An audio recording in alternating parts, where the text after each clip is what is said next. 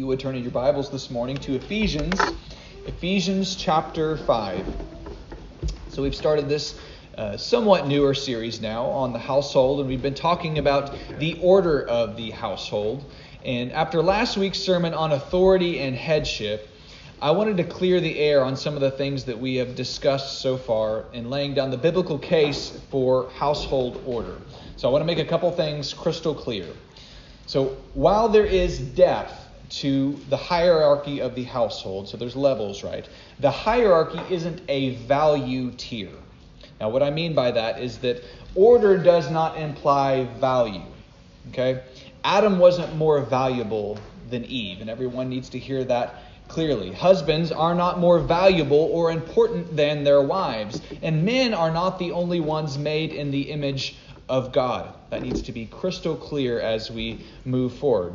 Mankind as a whole reflects the image of God and its equality, dignity, and worth as individuals. So every single person is equally worthy in the eyes of God, equal in dignity as they are made in the image of God, but they have differing roles of complementarity. Okay, we do different things and we complement one another in our differences. So the same way that Jesus the Son is not less important than God the Father, those who submit to authority are not less valuable than their authority figures over them. Does that make sense? Okay, Jesus isn't any less than the Father just because he submits to him. So in short, the created order isn't a flat egalitarian desert where everything is just same. Sameness isn't the picture that we get in Scripture. Rather, it's a textured view with mountainous terrains of multiflorous diversity. There's all kinds of different textures and differences in the created order, and it's good. Okay? The differences are good because they complement one another. And this is perhaps what glorifies the created order the most. The puzzling reality that different roles can function best to accomplish one goal. That all these things are coming together for one purpose, and that is the glory of God. That is what glory looks like, is all these different people doing different things for one purpose, which is the glory of God and our joy in the process, okay? It's the challenging game of discerning how many different pieces can all come together to create one grand puzzle, right? No one thinks that one piece of the puzzle is any more important than the others. Yes, we might gravitate to the corners because it helps us fill out the picture a little bit, but it doesn't mean that the corner is any more important than the middle, right? We all have different roles, and it helps us to see the glory of God all the more. And while we're thinking about puzzles and games, think about this. Isn't this what makes the game fun? The rules of the game, the order, right? Consider your favorite game. Maybe it's a board game. Maybe you're into sports and you're thinking of a sports game. But whatever it is, we all know the most frustrating thing is when someone tries to cheat the game, right? That isn't fun, okay? That's what actually ruins the game. We think of maybe Tom Brady deflating the ball. Right? Not cool, right? Or professional athletes or maybe your favorite person and you find out they've been pumping steroids, and it kind of ruins the whole thing for you, doesn't it? When people start to cheat the order, it really frustrates us. Or maybe more recent and pertinent to the discussion we have been talking about is the influx of Olympic athletes who've been cheating the system by conveniently swapping their gender, okay? You have men that are excelling in women's categories. No surprise, right? It's frustrating to us. It doesn't make sense, and it makes it not fun anymore. Okay, it strips the joy of the whole game. Okay, so if you think about it, to cheat is to ignore the hand that you've been dealt. Right? So you look at your cards and you say, "But I won't win if I do this." Okay, so to cheat is to ignore the hand that you've been dealt and try to manipulate the game so that you will win. That's the goal, is that you will win. In this case, you're making the game about you and not about us.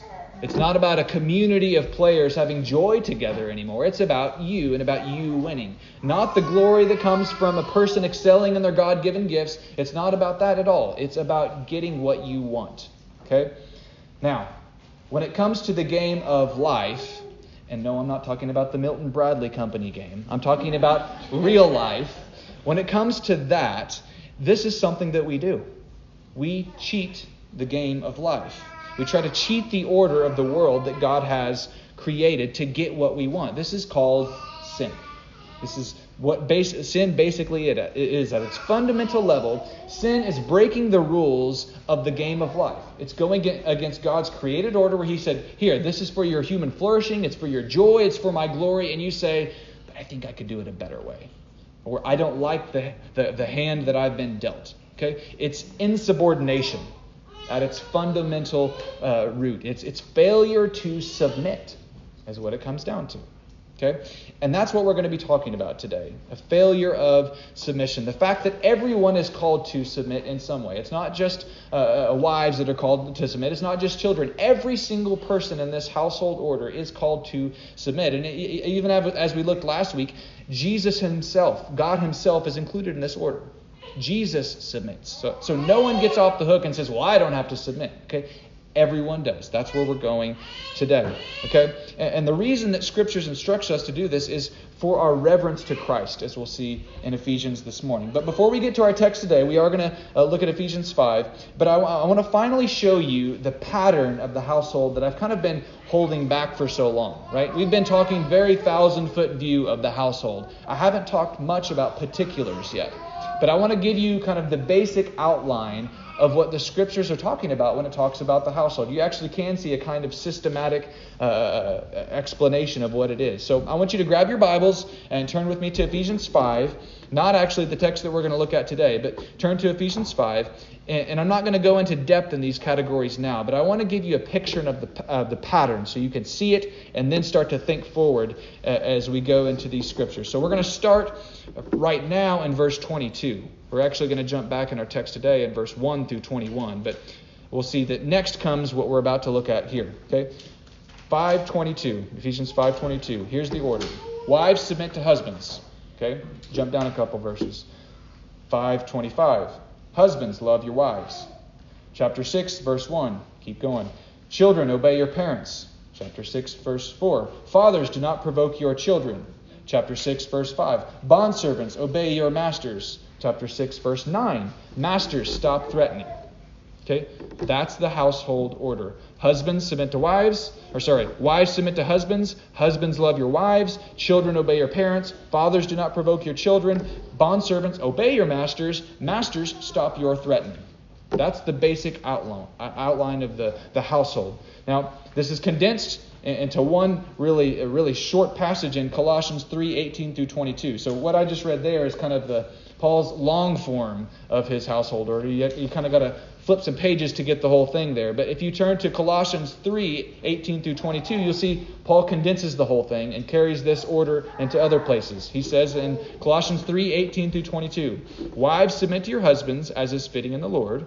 Husbands, love your wives and do not be harsh with them. Children, obey your parents in everything, for this pleases the Lord. Fathers, do not provoke your children, lest they become discouraged. Bondservants, obey in everything those who are your earthly masters, not by way of eye service as people pleasers, but with sincerity of heart, fearing the Lord. Just a couple verses there. Paul gets the whole thing. Okay. Now, someone in here might be saying, well, that's just Paul. That's what Paul said.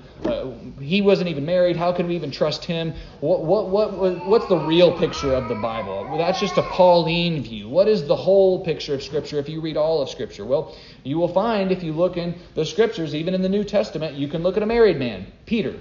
Peter gives the same roles when he's talking about the household. If you turn to 1 Peter 2, you'll see Peter gives this same order, and it has a striking resemblance. 1 Peter 2:12, be subject, you might say be submissive, for the Lord's sake to every human institution, he says. 1 Peter 2:18, servants, be subject to your masters. 1 Peter 3:1, husbands, be subject to your own husbands. 1 Peter 3:7, husbands, live with your wives in an understanding way. Okay? So the basic order of the household is the same across the board. This is what the New Testament teaches. This is what the Bible teaches. But before we jump into any of the particulars of these roles, I want to start where Paul does in Ephesians 5.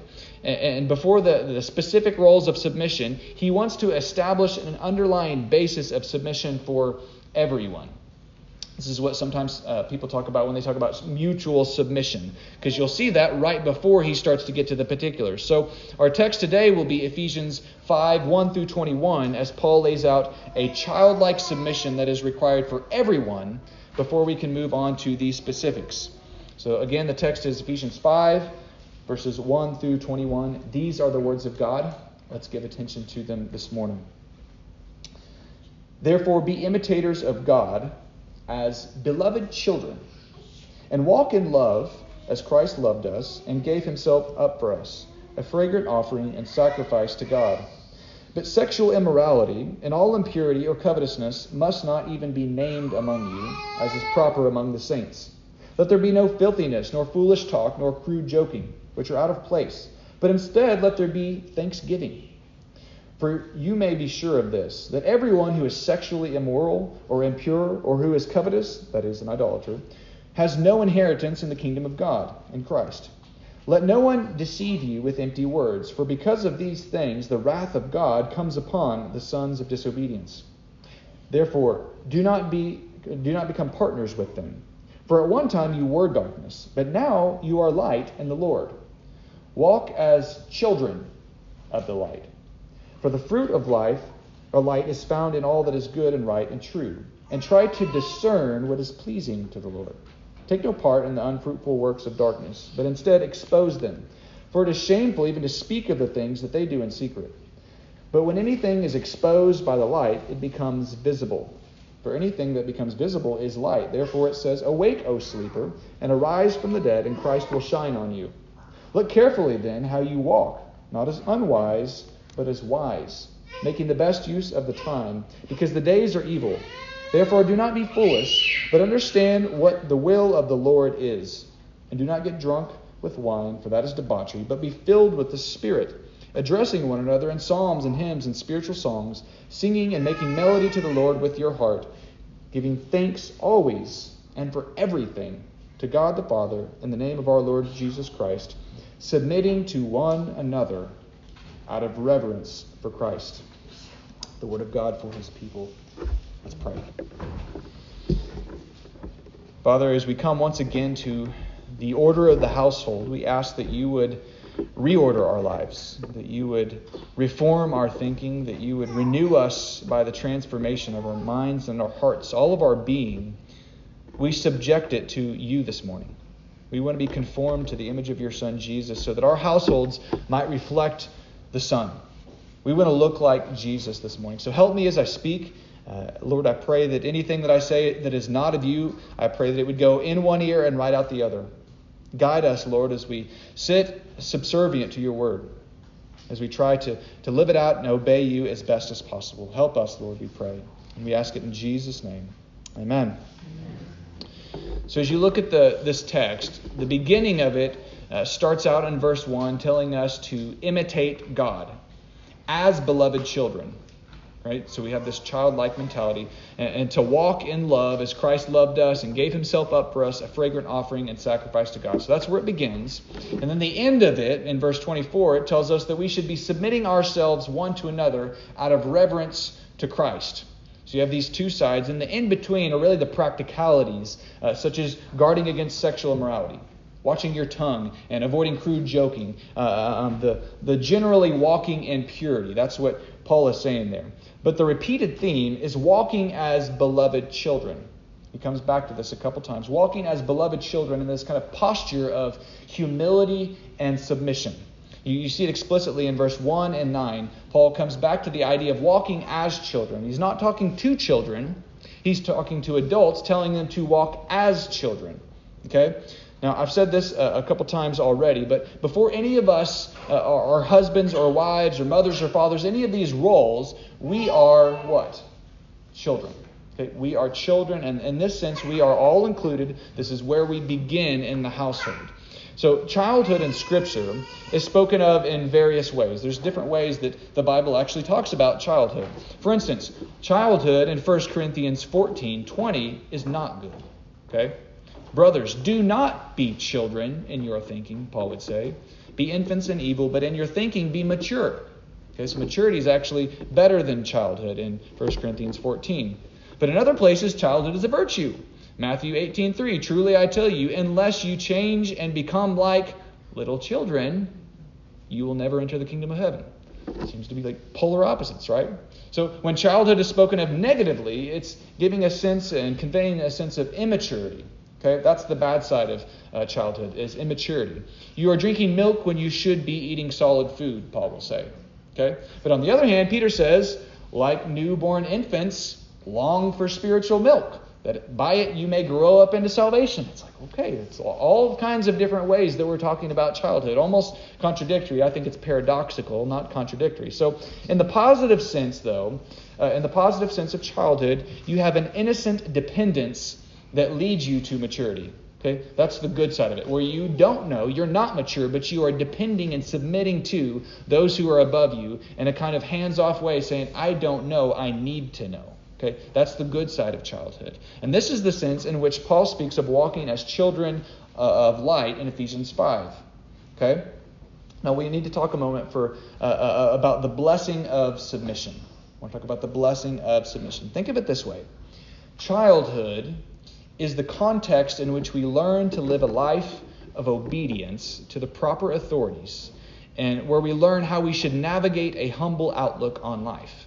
Right? Childhood is where we basically learn how to be an adult. You might think of it like that. It is the place where we learn to be blessed. And because this is the time in which we learn to grow and obtain the promise that it may go well with you and that you might live long in the land. Right, that's the blessing that comes with being a faithful child. Okay, honor thy mother and thy father, because this is the first commandment with a promise. Right, there's connected promises to being a child in this good sense. So Paul points this out in Ephesians 6, as we'll look more later. Children, obey your parents in the Lord, for this is right. Right, there's blessings attached to it. And we should realize that this promise of blessing is not so much a supernatural blessing. Think about this. The promise isn't so much a supernatural blessing. It's a natural blessing that's built into the created order. Okay? It's not that obedient children miraculously somehow happen to live longer, completely unrelated to their child and adult life. Right? Rather, it is that childhood is the place where we learn to live a life of wisdom, and therefore we evoke blessing. Okay? It's natural that we learn the order of being a child, and that's how we live longer. Not that somehow, because mom told us to go to bed and we just went straight to bed, that when we're old we won't get cancer. It's not exactly what it's saying. Okay, that's the wrong way of reading this. There's a natural sense in which we live wisely, walking in wisdom, and we will actually live longer because we're walking according to and with the rhythms of the created order. Okay, we learn to live rightly in this world as subjects in it, not the object of it. Okay? That's the problem with many of us as children. We think that it's all about us. The world revolves around me. I am the object of the world, and everyone needs to cater to me. Okay? That's not what childhood is about. It's actually realizing that you're just, in a sense, another cog in the wheel, but in a good sense, right? You have a place, and you need to learn that place. Otherwise, you won't go well in the world. It will be difficult for you to figure out what life is like as an adult. Okay? In other words, when we learn our place in the world, this sets us up for success. Right? We know how to live rightly. Whenever we honor our parents, it teaches us to be honorable people ourselves. And when we're honorable people ourselves, we attract honor to ourselves and therefore blessing. Okay? It's very natural. It's not supernatural. It's natural. It's the way that God made the world. So living long in the land isn't a disconnected promise from our lives. It's actually very connected to our lives. It's according to how we live. It's a natural result of knowing how to live wisely in the world. You can see this in the way Paul speaks in verse 9 and 10. Look with me at verse 9 and 10 of chapter 5. Actually, let's look at the tail end of 8. Walk as children of light. So he's talking about children here in childhood, in the good sense, to adults. Walk as children of light, for the fruit of light, right? So we might say that what we're reaping, the fruit of the harvest of our walking, for the fruit of light is found in all that is good and right and true, and try to discern what is pleasing to the Lord, right? It's learning discernment. It's figuring out the world. It's learning how to live wisely in this context that we've been placed. So walking as children of light means that we try to discern what is pleasing to the Lord. That's the explicit wording of Paul there. So childhood, we might think of it this way, is the classroom for discernment. As a child, you learn how to be discerning. It's the training ground for strategy in life. If you're paying attention like you should, you're going to know how to be a better adult. So once you know your place in the home, you will know your place in the world. Okay? Does that start to make sense? Because once you know your place in the home, you'll find that the world actually kind of reflects the household order, right? The household is kind of a microcosm of the greater world and the way that it functions. And once you learn your place there, then you learn how to wisely step out of that and create your own household and live in community with other people. And once you realize that the game of life isn't about you, it's a lot more fun. It's a blessing to us. So we've talked about the blessing so far, but let's talk about the freedom of submission. The freedom of submission. It might sound like an odd thing to say, freedom of submission. So we've said there's blessing in submission, but there's also freedom in it. We need to begin to see that submission is actually an avenue to dependency in the best of ways, where we're allowed to be in a context where we say, I don't know, but I'm going to lean on the authority figures. Okay, there's freedom in that. If you haven't noticed, our culture, though, values independence to a fault. We don't want help, right? We want to be our own selves, living life according to our own way. If you look at our culture, you see that they just glory in this. We can think of the people that like to just make up the rules along the way. Right? You've seen these people that are like, I'm an independent man or woman, and they don't listen to anyone. They do their own thing, and they live in this world in such a way where they think that they'll be happier if they just bend the rules all the time and just get what they want. Right? They make up the rules of the game of life as they go. So the purely independent man or woman is actually the hero of our culture today. That's what our culture says. Well, that's what we need to be like. The person that doesn't listen to anyone, that just does what they want to do. But what if we look at the Bible? Okay, we can look at the culture and say, the culture says this is the hero. Is this the picture of the hero that we get as we look in Genesis 2? Adam, the independent man, has no woman there with him. Is that the glorious vision of the good life? Actually, God says it's not good. It's not good. So the purely independent man or woman actually isn't a good thing. We need to understand that there's a good sense of dependence that the Scripture talks about. So when God sees Adam standing alone, he makes the declaration of dependence. He creates woman, right? He brings in woman, and then he calls it mankind. He declares it good. And it turns out that people need each other, and it's actually a good thing. When you have the complementarity of the two being different but still together, that's how you accomplish the vision. Okay? How can submission be freeing, though? How can this be freeing to our understanding? Well, here's how. If you're viewing the rules and authority as stifling realities, which is our gut reaction, right? In our culture, it says this is bad. That word submission is bad. Don't even go there. But if you're thinking of it as a stifling reality, then of course submission becomes a dread. But we need to learn to rewire our thinking, renew our minds. Think about it this way. Ask a professional of any game or any sport if they hate the official rules of the game. Do you think they hate it? Do they hate the authority figures in the game? Do they hate the rules? No. They actually love the rules. They appreciate the rules. Why? Because the order of the game is something that they can depend upon. They know how to function in that game. Okay? If there were no rules and there were no roles, there would be no appeal to order when someone is acting out, and the authorities couldn't do anything about it, right? There would be no order to the game, and that makes it not fun. So not only does he depend upon the rules and authorities to carry out the rules, but he also has mastered the boundaries and the limits of his own role. Like he knows what he's doing because he's felt out where he can discern in life. He's wisely kind of felt out where he is supposed to be. He knows what is pleasing to the Lord and what is not. You might speak of it this way in the game of real life. Okay, so he always knows what the next wisest move is because he knows his game. And because this order is very real, hardly ever do you see people swapping roles in their professional trade. The pitchers usually don't become catchers, right? They don't swap these roles around. They stay in the roles because they know that that's the way that God made them. Okay? They understand that I'm built for this, maybe even physically, not even mentally, that I'm built for this, and I function best in operating in who I am and who God made me to be. Okay? But perhaps the most freeing thing about submission is the placement of responsibility, right? That there are people that are responsible for us. When you as a person are placed under the headship of an authority figure, you become their responsibility. Okay? For example, if your child takes your neighbor's car for a joyride and wrecks it, who are they going to come talk to? Your child? No, they're going to come marching up to your door, and if your child comes up first, they're going to say, let me talk to Dad. Why? Because Dad is in authority, right? Your kid did it, but yet Dad is the one responsible for his child, okay? And this is actually a good thing. Now it's easy for us to grant that example, okay? You have a child, they're not of age yet, but put this in the realm of a master and a slave. As Paul would say, in today's language we would say employee-employer relationship, okay? Two adults and their relationship. Suppose you accidentally wreck a company vehicle. Okay, think of it this way. Who is the insurance company going to call? The employer. Right? They might call you to ask a couple questions to kind of get the straight story, but at the end of the day, it's going to the employer's company vehicle that's going to have to pay that deductible. You're not going to pay that. You might get fired, but at the end of the day, the company, the employer, is responsible. Okay?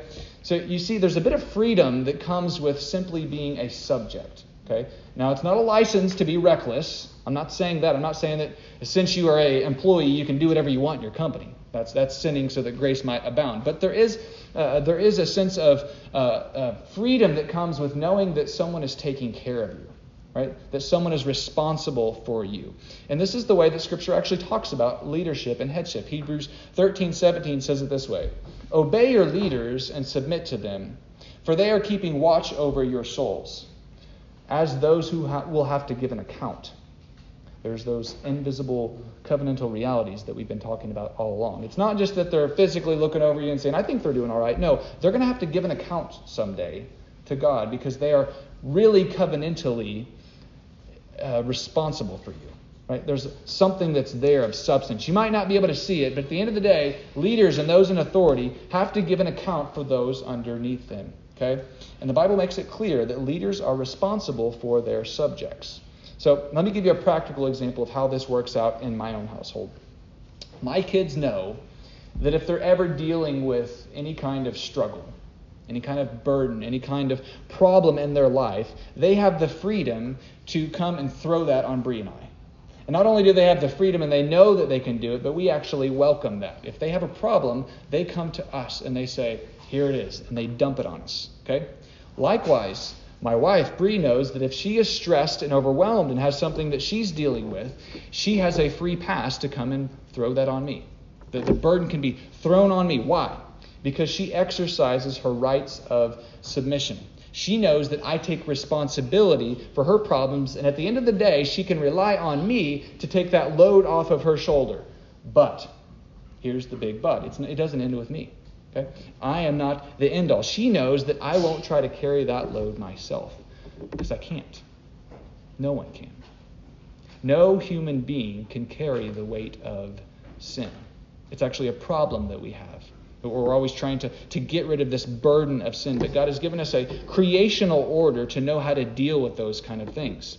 So I'm just next in line of the chain of authority. So I'm going to look to Jesus, who also welcomes me to trade in my burden for a lighter burden, to give him my yoke that's too heavy for me that would crush me under the weight of it, to take his lighter burden, okay? And let's not forget what a yoke is, okay?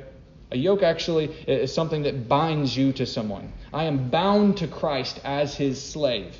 Like an oxen is yoked to its master, I submit to his authority. But what a joy and what an honor it is to serve Christ my master. And even the freedom and the blessing that comes with being able to say, Jesus, I can't. I need you. I'm ready to yoke myself to you. And wherever you want to lead, I will go. And at the end of the day, there's freedom in knowing that's going to be best for me. I can't figure out life on my own. I need someone to help me and take me where I need to go, to take my family where we need to go. All the people that I'm responsible for, help me, take me where I need to go. That's the blessing and the freedom that comes with submission. Because his authority is lowly and gentle, but also infinitely powerful. Right? He's gentle with us, but he knows what he's doing. He's not weak. Okay? And this is why submitting to one another is an act of reverence to Christ, as it says in verse 20. This mutual submission is paying homage to Jesus because he is the one that gives us this picture of submission to the Father. Okay? Because when we do this, we're imitating Christ, our head, who loved us and gave himself up for us as a fragrant offering and sacrifice to God, as it says in verse 1. This was in submission to the Father. Right? If there be any other way, take it away from me, Jesus says. Nevertheless, not my will, but yours be done. This is bowing in submission. It's hard. Sweating great drops of blood. That's the extent of the submission of Jesus. He takes it seriously.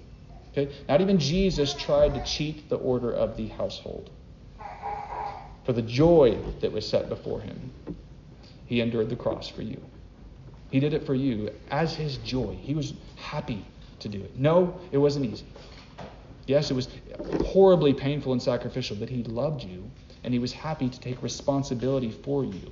Okay? Think about that. Jesus, the perfect image of authority, took responsibility for your sins. You wrecked the car. Okay? You were the one that went for a joy ride in life, and Jesus says, you need to talk to me about that, actually. I'm the one that wants to step in and to talk to you about that. When God comes calling in the garden, where are you, man? Jesus says, here I am. He's not hiding behind a tree. He's not shrieking in fear. He's fearlessly standing in your place as your authority, ready to take what you did upon himself and pay that for you. Okay? This is the beauty of submission. It really is a beautiful thing. So, church, as you can see, submission to headship, it's a beautiful gift. Okay? And this is the way that Scripture actually talks about this. Verse 4 makes this clear, that we're not to walk in rebellion and darkness, but he says, let there be thanksgiving. In other words, this life of purity should be actually something that you're thankful for. And again, he echoes this in verse 20, giving thanks always and for everything. That's a lot, right? What are we thankful for? Paul says everything. Everything. That's a hard pill to swallow. But think about it. That includes everything. It certainly includes the gift of submission that brings this blessing and freedom that comes as we walk in children of light. Because why? We incur blessing upon ourselves. When we live in this way, it's a natural blessing upon us. We're learning discernment. We're learning what pleases the Lord. This is why we must become like a child, Jesus says. Okay? We must learn that submission is a privilege. It's something that we should welcome and be thankful for because we're being protected. We're being stewarded by someone above us. Okay? We're being matured in our walk of life. Learning submission helps us just to learn life, how to be human. Okay? Learning that order is actually fundamental even to our humanity. Okay? So God places us in the household to help with that. The household is a training center for the greater society. This is where you learn how to be a functioning adult, right? You think of the children that don't have a blessed household, right? They get into society, and it's a sad thing because they haven't learned that. They haven't had an authority figure over them that said, no, we don't do this. This is not how we act. That's what we need, and we need the submission to that rightful authority that says, okay, I don't know what I'm talking about. I'm a kid. Right, that's the kind of thing that sets us up for success in life. If we can learn how to be a son or a daughter, you can learn how to be a man or a woman. All right, and if you learn how to be a man or a woman, there's other roles that God might call you to, like being a husband or a wife. And once you're called to be a husband or wife and you understand what that means, then you might be called to be a father or a mother. Maybe one day you'll get to be a grandfather or a grandmother. We learn life through these experiential roles that God naturally places in our lives to mature us and help us to become more full humans. Okay? And it's not that becoming a mother makes you a full human. I'm not saying that. But there's a sense in which where we learn that God has for sure called us. When we learn that, we learn who we're supposed to be. Right? We start to walk faithfully in our identities and who God wants us to be. And the only way that we can learn to not abuse these roles that we've been called into is to recognize the value and the worth of our own subjects. Okay? The people under us. Think about that. The only way that we learn to value our subjects is to recognize that we ourselves are subjects. Right? You start to think really introspectively about the order. How am I treating the person under me? Hopefully as well as you want the person over you treating you. Okay? That's what actually matures us and helps us realize what maturity and leadership actually looks like. When we realize that we ourselves are subjects, that's how we start to be good authority figures. In short, we should lead through servanthood, like Jesus. This is the way that Jesus led. Matthew 20, whoever would be great among you must be your servant.